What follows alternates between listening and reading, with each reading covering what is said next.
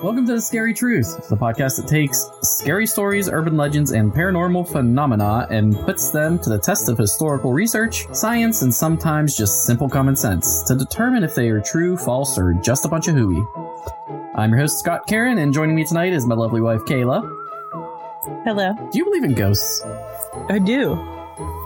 I do believe in ghosts. Something weird happened right after my grandfather passed. The phone upstairs rang. Oh, yeah. Do you remember that? Yeah.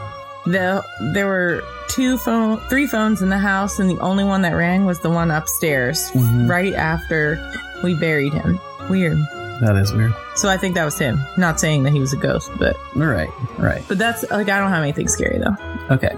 Today, we have quite the doozy of a story. When I started researching this story, it was suggested to me by a friend of ours. What started out as a little bit of research and trying to disprove the happenings in this one specific area, I uncovered a whole treasure trove of, like, craziness that happens.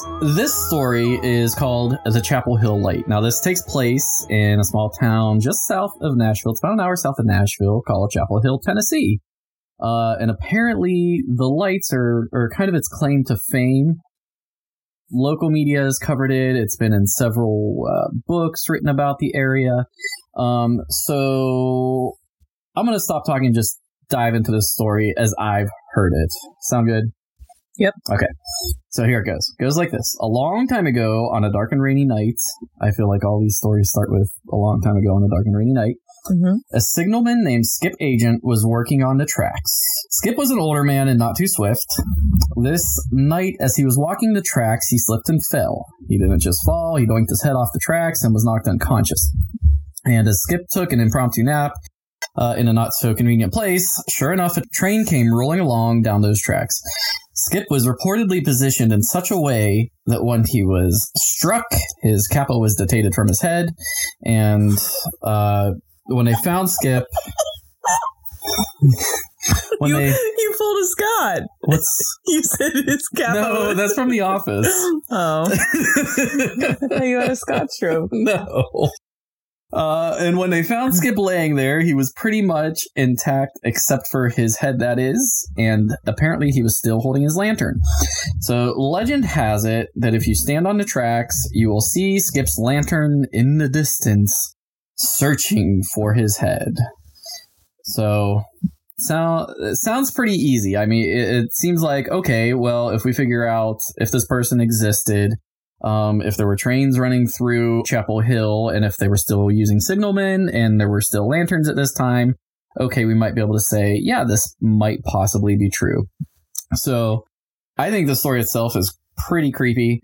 And what makes it even creepier is that people actually have seen the light. We know people that have seen this light. I want to go see it myself, actually. So my whole plan is I would go there and I would walk at it from both directions until we reach each other and go like, there was nothing here. Or somebody's like, oh, scram. There's a whole headless guy walking around looking for his head. Anyway, as I mentioned before, is that as I was digging into this story, it sort of branched off into another story. So when we get to that point, I'll kind of say like, okay, here's where story A and research A ends. And here's where we go from there. And then we'll kind of bring it all back together. Sound good? Sure. Okay. So this is the best version I had of that. Like I said, that's as it was told to me. But a little bit of research found out that this story was actually in a book called 13 Tennessee Ghosts and Jeffrey. I don't know who Jeffrey is, but apparently he was important enough to get his name in the titles. And this was written by Catherine Tucker Wyndham and published in 2016. I'll leave a link in the description of this podcast with any of this evidence or any of these documents I mentioned. I'll leave the link in the description so you can all check them out for yourselves. So you can't say you're just making that up. But I would like to elaborate a little bit on the story that I was told so we could get a little more clarity and maybe a little more evidence as to who this Skip Agent was, when this happened, and sort of work out the loose ends. So, as I said, this light appears in Chapel Hill, and it apparently Back in the 1930s, the best guess is 1937 or 1938, a man named Skip Agent was struck and killed by a train at the crossing where the light is now seen, which, after a little digging, I found is called Winds Crossing. Now, that's still a crossing there. There's still a road there called Winds Crossing.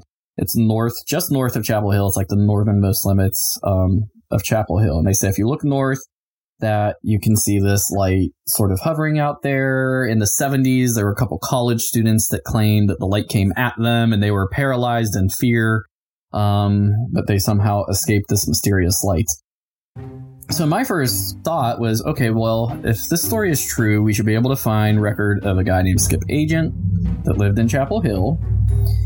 We should be able to find proof that the trains were running through Chapel Hill at that time, that they used signalmen, and that the lanterns were still used.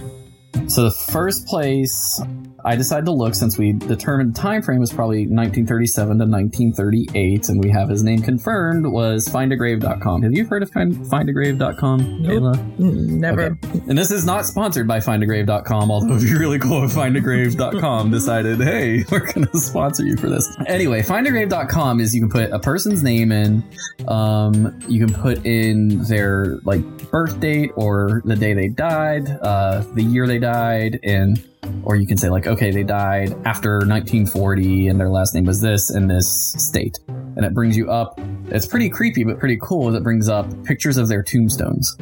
And then people can go and like leave virtual flowers on that grave. If you can't see me, I'm on a podcast, but I'm doing the air quotes for virtual flowers. Putting in the last name Agent, and I will mention that it was spelled a weird way. It's not A-G-E-N-T like agent would be spelled. Okay. It's actually A-D-G-E-N-T. Okay. So I believe it's pronounced agent. It could be adjent for all I know, but you know, people in Chapel Hill say agent. So that's what we're going to go with for this. So don't write me angry letters if you're like, no, it was Skip Agent. To put this in perspective, Chapel Hill today has about 1,500 residents. Okay, how many residents do you think there were between 1930 and 1940 in Chapel Hill? I have no idea. I'm not good at this game. 390. Oh, that's way less. I was gonna say like 700, but I was like, that's probably no. Back to Skip. So I put his name in, and believe it or not, I found the last name Agent pop up. Lo and behold, I got the kind of the Ghiblies when this happened. Ghiblies. I found that an agent had died in the year 1938. That's interesting. Okay. Isn't it? So I was like, holy moly, could this be true? Yeah. And yeah, so that's why I was like, okay, well, let's find this out. So apparently the guy's grave is in Smyrna Cemetery in Chapel Hill. So I went back on Find a Grave, and the full name on the gravestone is Ira L. Agent. Now, that's not Skip, but who knows? Maybe they called him Skip because... Do you really think Skip is a legal birth name? No, but I mean, I don't think Ira would be a Skip either. You know, who would be a Skip? No, I'm saying... Well, somebody that's very happy and peppy, I would think. Or maybe the opposite. How do you know Ira isn't peppy? Well, I mean, I will get to that in a minute, actually. So Ira L. Agent came up. So a quick Google search on the internet machines took me to what was actually the Agent family papers, and they are housed at Middle Tennessee State University. You know what family papers are, Kayla? No. Okay. Family papers are basically a big scrapbook. So back in the day, they would take any sort of newspaper clippings, photos of any noteworthy occasions or whatever, and they'd put it on a big piece of paper and sort of became like a poster of this family's life and existence. And it's pretty interesting, and you can still see it at MTSU. They have it there in the library, and you can go and, you know, interesting. Look at it. I didn't know that was a thing. Me neither. Anyway, it starts out like this. Sam Joe Agent was born September 12th, 1909 in Marshall County, Tennessee. He was the eighth of Ira Lee and Ella Agent's 10 children. His parents and grandparents were farmers in Murray and Marshall County. So I was like, dang, you know, because Ira was a farmer. He wasn't actually working on the railroads. Plus, he died as an old, happy man at the age of, what would he have been, like 73 or something like that. Mm-hmm. So I don't really feel like it was Ira that was Skip, because I don't think a 73-year-old would be walking the tracks, at that age.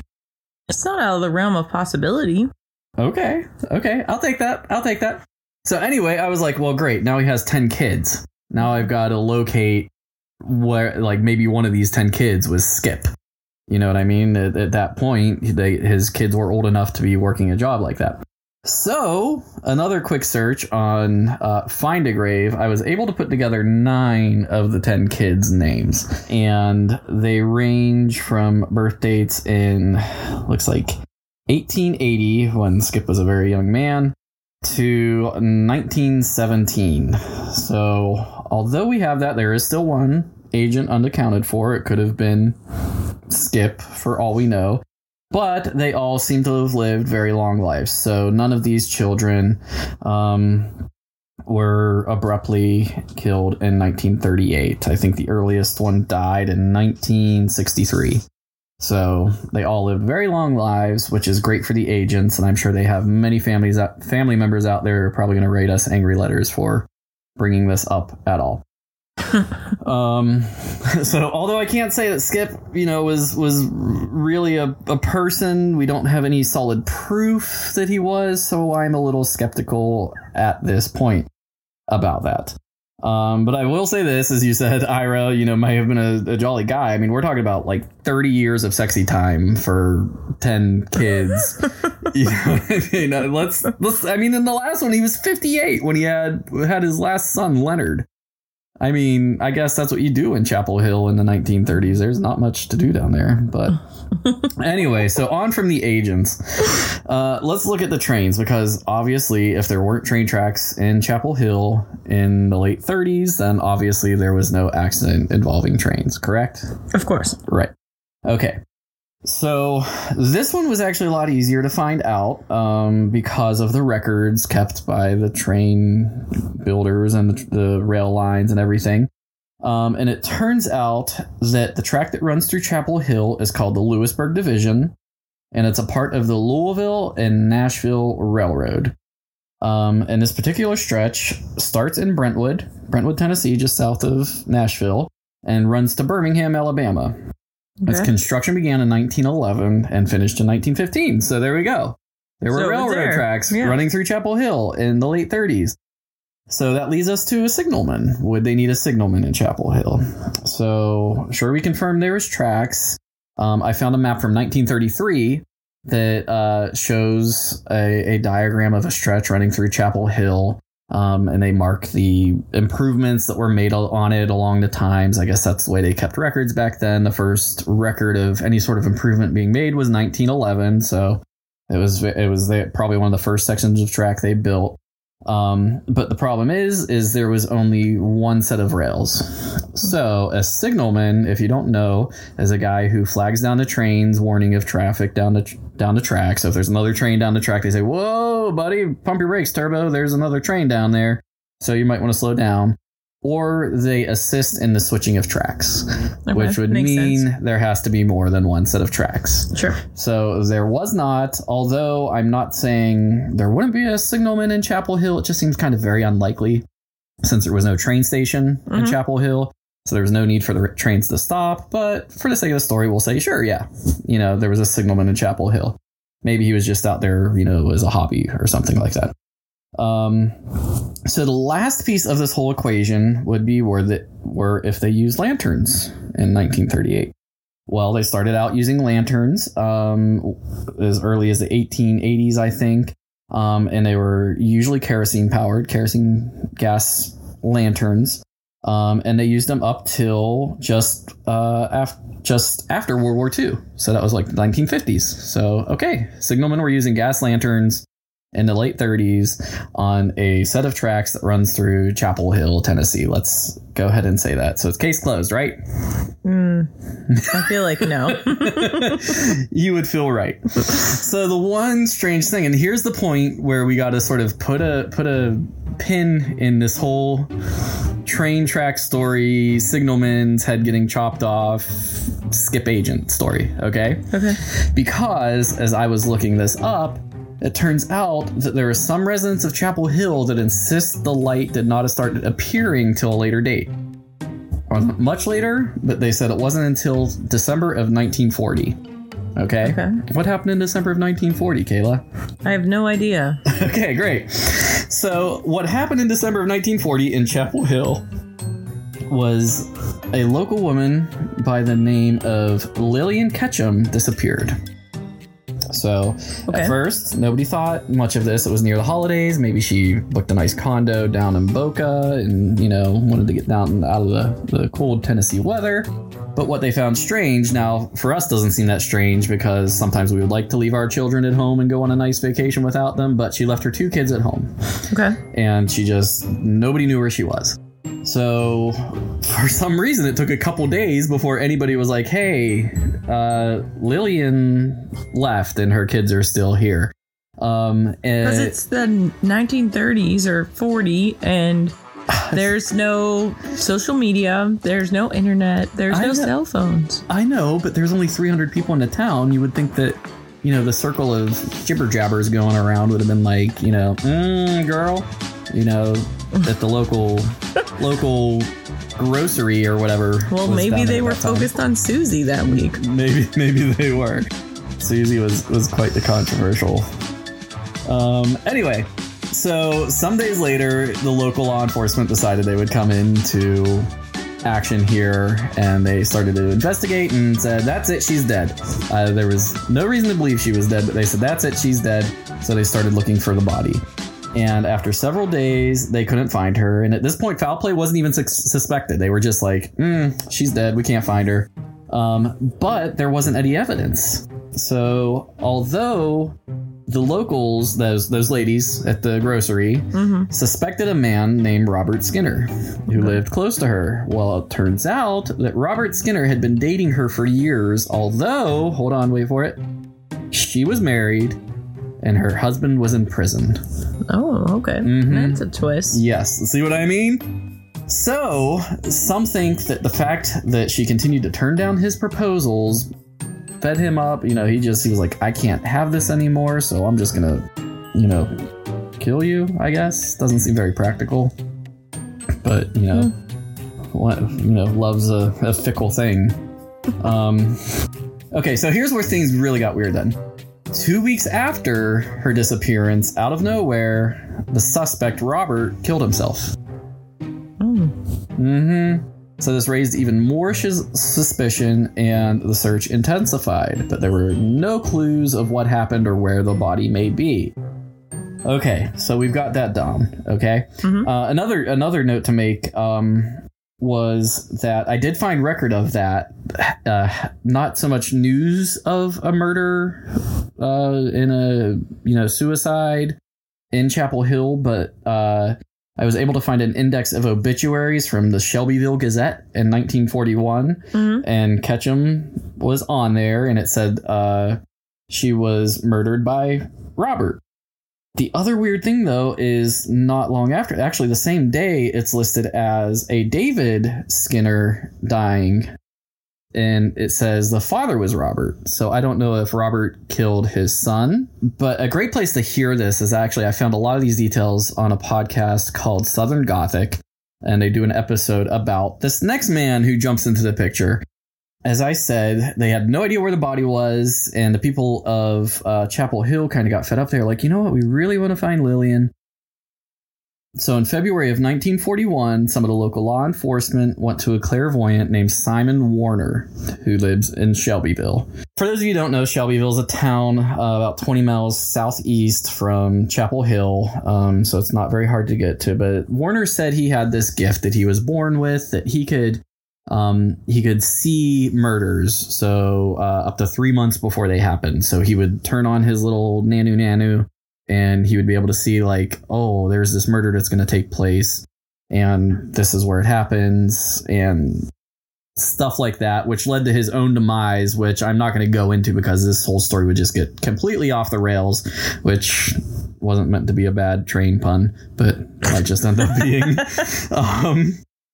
Simon Warner goes, oh yeah, I've heard about this story, you know, it's only 20 miles away. And sure enough, apparently Simon Warner described the spot that Mary's body was in so specifically that law enforcement were like, duh, we know exactly where that is. In the bushes, get this, next to the railroad tracks was the body, the frozen body of Lillian Ketchum.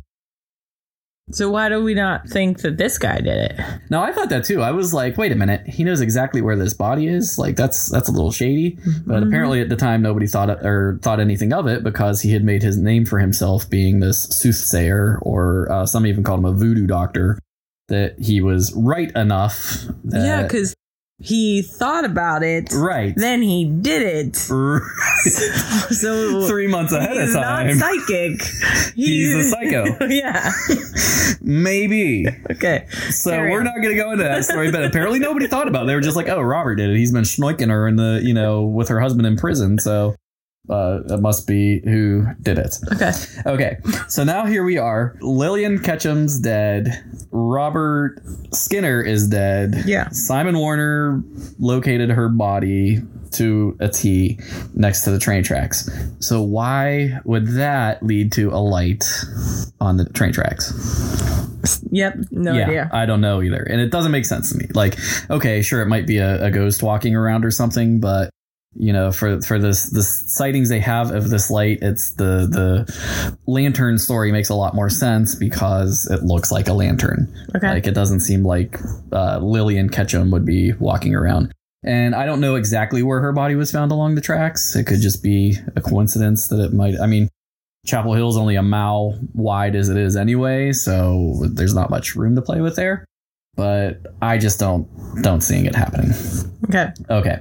So here's where we get to put all of this together and come up with a conclusion of what this is, or if it's really a ghost walking around on the tracks with a lantern that lives in Chapel Hill, Tennessee. What do you think, Kayla? I really don't know. That's okay. You cannot know.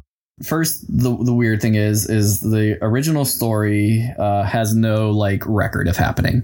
Like, there's no record of this accident happening in Chapel Hill of Skip Agent getting run over and killed on the train tracks. OK, now this was the 1930s through the 1940s. I found this fact really interesting. I looked up, like the deaths along the tracks during that time. This wasn't just those set of tracks, but in railways in general. 10 years. OK, there were 50,000 deaths related to trains. Wow. That's like what? Like just in general. Just in general. But still, that was considered one of the bloodiest times in the history of railroads. That's crazy. Right. So I was like, well, maybe they just, you know, it's Chapel Hill. Maybe they were just like, oh, old Skip was crazy anyway. We're not going to make any record of that. But I did find a lot of records that predated that they covered pretty, especially accidents that involved like employees of the rail lines, that they had pretty detailed reports of those happening. Sure. So I think there should still be a report somewhere if this happened. Okay. That's just my thought. So that takes us to that takes us through our stories and our scenarios, but we know the light is there, right? Yeah. Okay. So this point, we got to look into, okay, so what exactly is that light? But the biggest problem is this exact story is reported to happen all over the country. So for over a century, mysterious lights were seen bobbing up and down along railroad tracks near Mako Station, a few miles west of Wilmington, North Carolina. When anyone approached the lights, they would disappear. So I guess this explains why people didn't approach the lights in Chapel Hill, because they would just disappear if they did. Makes sense. So, to me. Yeah, right. So the lights were observed many times over many years. They were even photographed on occasion. And it is said that President Grover Cleveland saw the lights while he was on a whistle stop tour in 1889. So this is predating the Chapel Hill story by a good, 50 years. So 1889 to 1930. So. Right. I don't know. I'm not good at numbers. Carry the one. I carry the one and yeah. I got a headache. So the source of these lights has never been determined. But according to legend, the light is the ghost of a railroad worker who died on the tracks one night in 1867. So that's even further back. That's like 70 or 80 years before the Chapel Hill story. So here's how this story goes. On the tragic night in 1867, a train was rolling along the tracks and the signalman, Joe Baldwin, was sleeping in the caboose. Joe's slumber was broken by a violent jerk. Why a jerk was on the train, I don't know, but... Stop. That was terrible. Your jokes are terrible. A veteran railroad worker... Joe Baldwin. They always use his full name in this story. Like, it's like, you know, like Joe Baldwin. I don't know. Yeah. You know, it's I can't really think of an example, but yeah, I get it. You know what I mean? So, so Joe Baldwin was woken from his slumber by a violent jerk. A veteran railroad worker, Joe Baldwin recognized the motion and immediately knew the caboose had become detached from the rest of the train. So Joe knew this wasn't the only train scheduled for the track those nights. A passenger train was due along soon. And if the oncoming train struck the stalled caboose, there would be a horrible accident, which we can only imagine. Yep. Joe Baldwin had a choice to make, and boy did he ever. He knew that he had to signal the oncoming train to stop. He knew that the only way to do this and be sure the engineer in the approaching train would see the signal was to stand on the platform at the back of the caboose. So Joe Baldwin knew that if the oncoming train hit the stalled caboose at full speed, everyone on board the passenger train could die. He also knew that it takes a long time for speeding trains to stop, which is still the case. Even if the engineer saw the light and stopped, there wouldn't be time enough to slow down to prevent a complete disaster. The chances were good that the caboose was still about to be hit. And if he was on that caboose when that happened, Baldwin knew he didn't stand much of a chance of walking away from that crash. He could either save his own life or could try desperately to save the lives of those passengers. Baldwin made a heroic choice. Grabbing his lantern, Joe Baldwin stood on the back of the caboose as the sound of the oncoming passenger train rumbled closer. Joe frantically waved his warning light, trying to catch the attention of the engineer. Joe's plan worked.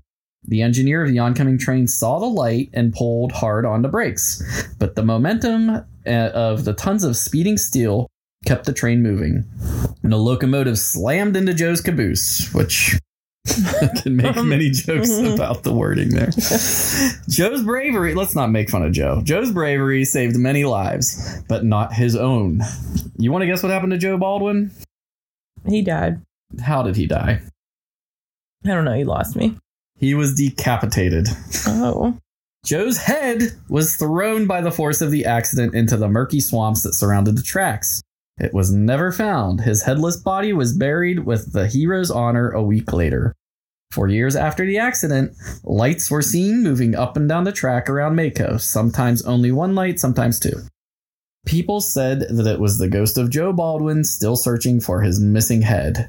The Mako lights have been seen for over 100 years, but has not been seen since 1977. This was the year that the railroad tracks at Mako Station were pulled up. So this story comes courtesy of NorthCarolinaGhosts.com. So if you want to see the full story, you can go there. That was pretty much the full story. Like, what's left? There's more Joe Baldwins in there.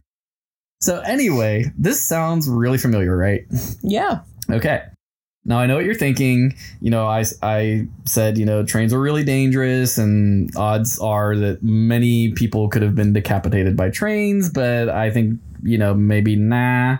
Because I think there would have been news of so many decapitations involving trains maybe out there. Although it's bad for the brand, you know, trains, they'll cut your head off. Yeah. You know, but anyway, this leads me to the next point. Lights like this have been seen around the globe. All, if not most, have a natural explanation for the Mako lights. For example, many explanations have been offered for the mysterious lights, including one intriguing geological possibility. Mako stands on top of a geological fault line. Some have speculated that the source of the light was static electricity produced by pressures of the fault building up under the tracks and discharging as light when the tracks reach their capacity. This would explain why the lights haven't been seen since the tracks have been pulled up. Now, there's a very similar story to this, but doesn't involve tracks. And it is the,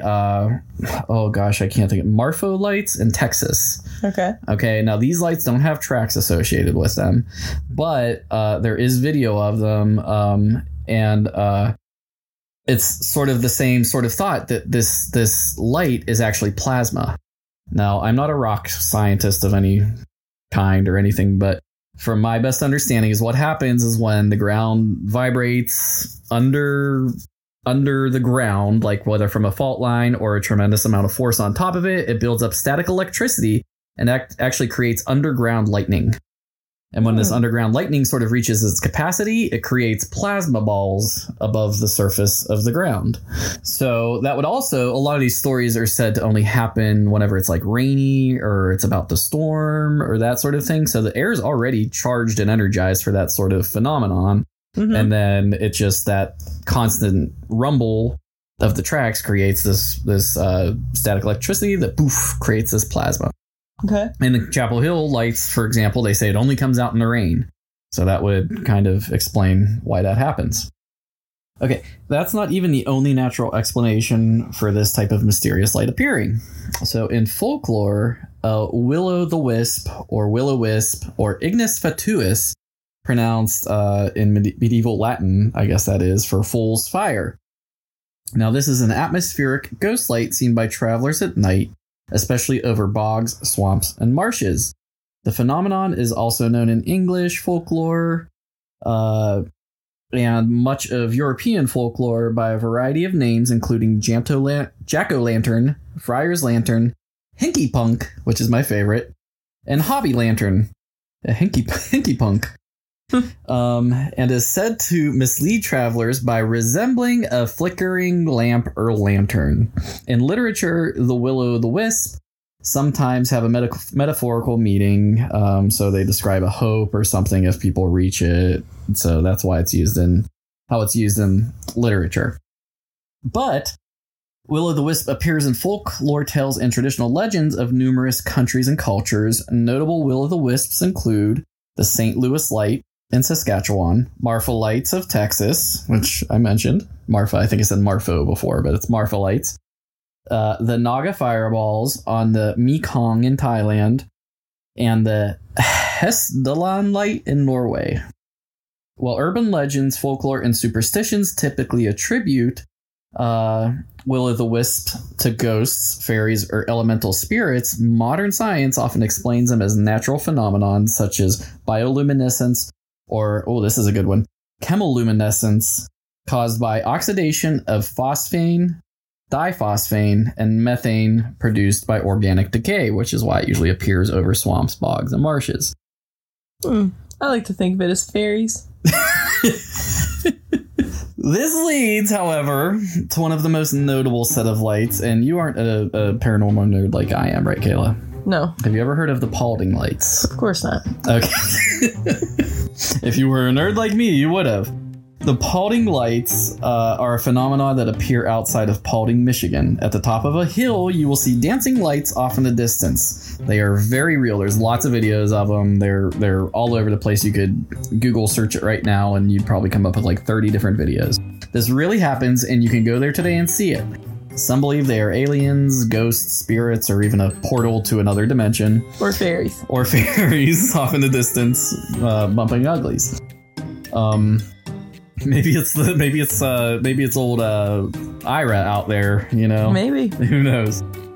Anyway, the light or lights, sometimes they come in more than one, sometimes they're in big groups, appear in a valley near Robbins Pond Road, and it was even featured in Sci-Fi Channel used to have a show called Fact or Faked where they would go out and try to determine if these things are real or false. Yes. Mm-hmm. So, however, and it took to 2018 for a PhD candidate student in electrical engineering at Michigan Technological University to prove once and for all that what the lights were. Do you have any guesses what these lights were?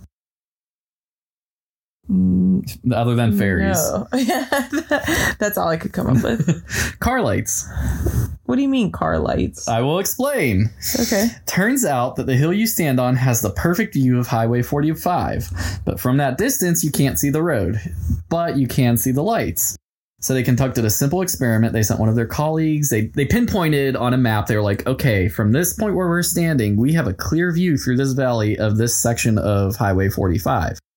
It was far enough that you couldn't actually see the road, but if the conditions are just right, the air is very undisturbed by light pollution up there and everything. So the littlest light will shine a very long way.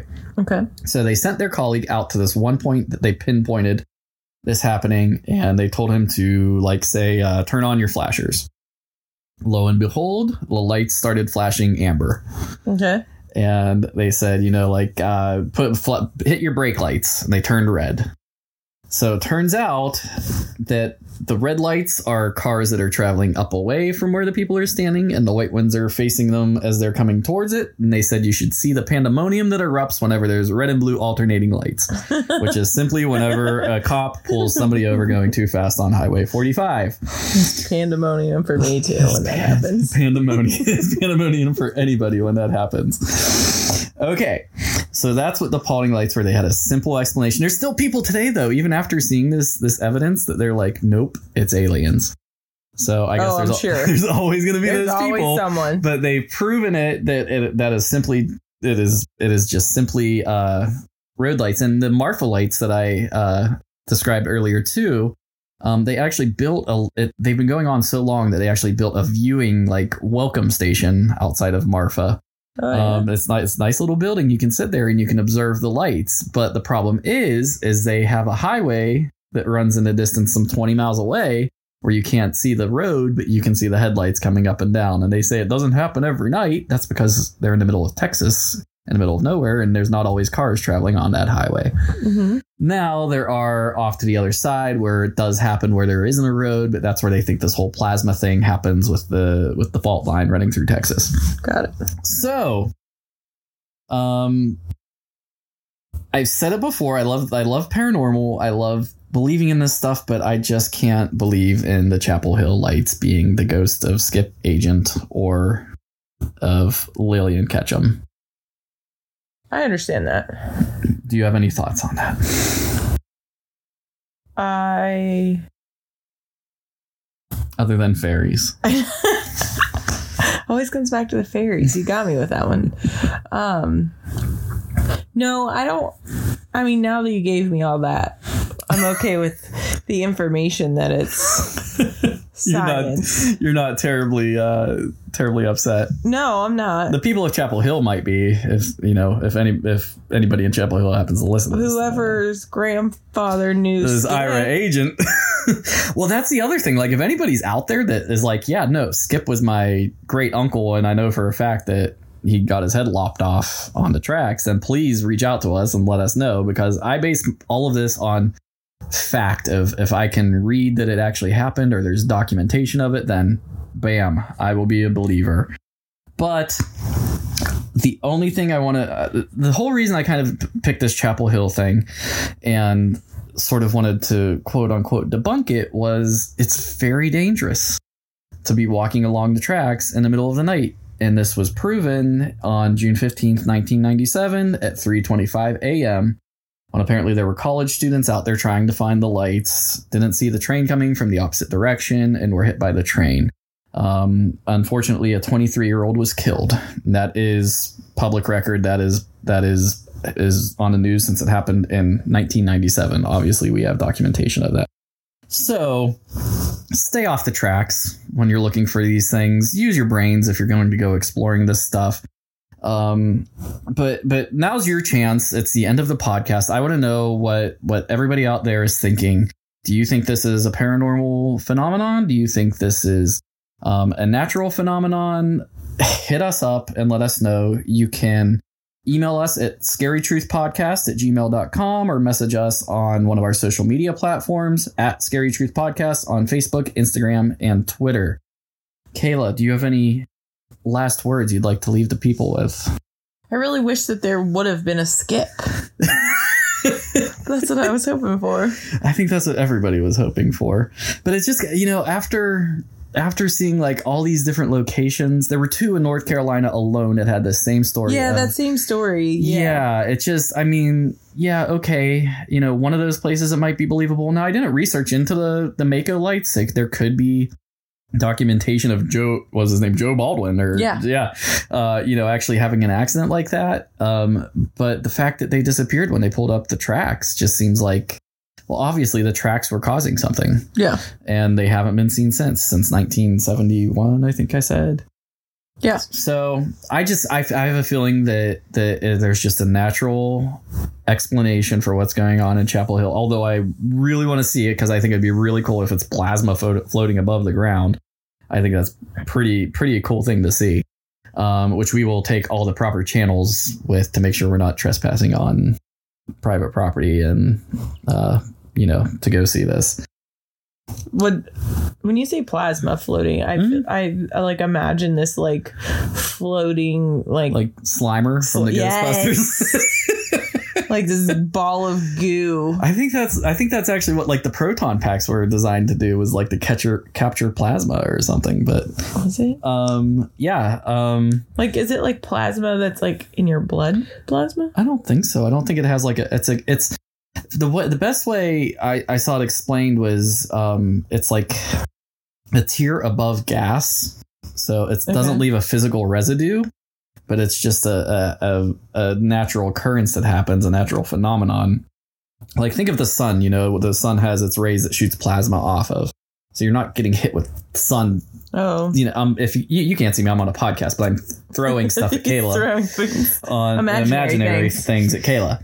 So I don't think it's something that actually physically, like, other than maybe gives you skin cancer, you would feel. So it wouldn't leave a mark on the tracks, at the end of the day. I know. I just wanted to share my. No, that's great. Visual. Yeah. Yeah. That's all. All right. Well, I think that puts a wrap in this one. I think I want to say case closed, although I know we'll probably hear from people that say, nope, not case closed. And I'd love to revisit this at some point. Like I said, we're hoping to go visit this spot and maybe we'll record it for you and explain some of what's going on. And maybe we'll be able to do the old thing where we walk from one end to the other and meet in the middle and see if one of us is covered in goo. Hopefully not me.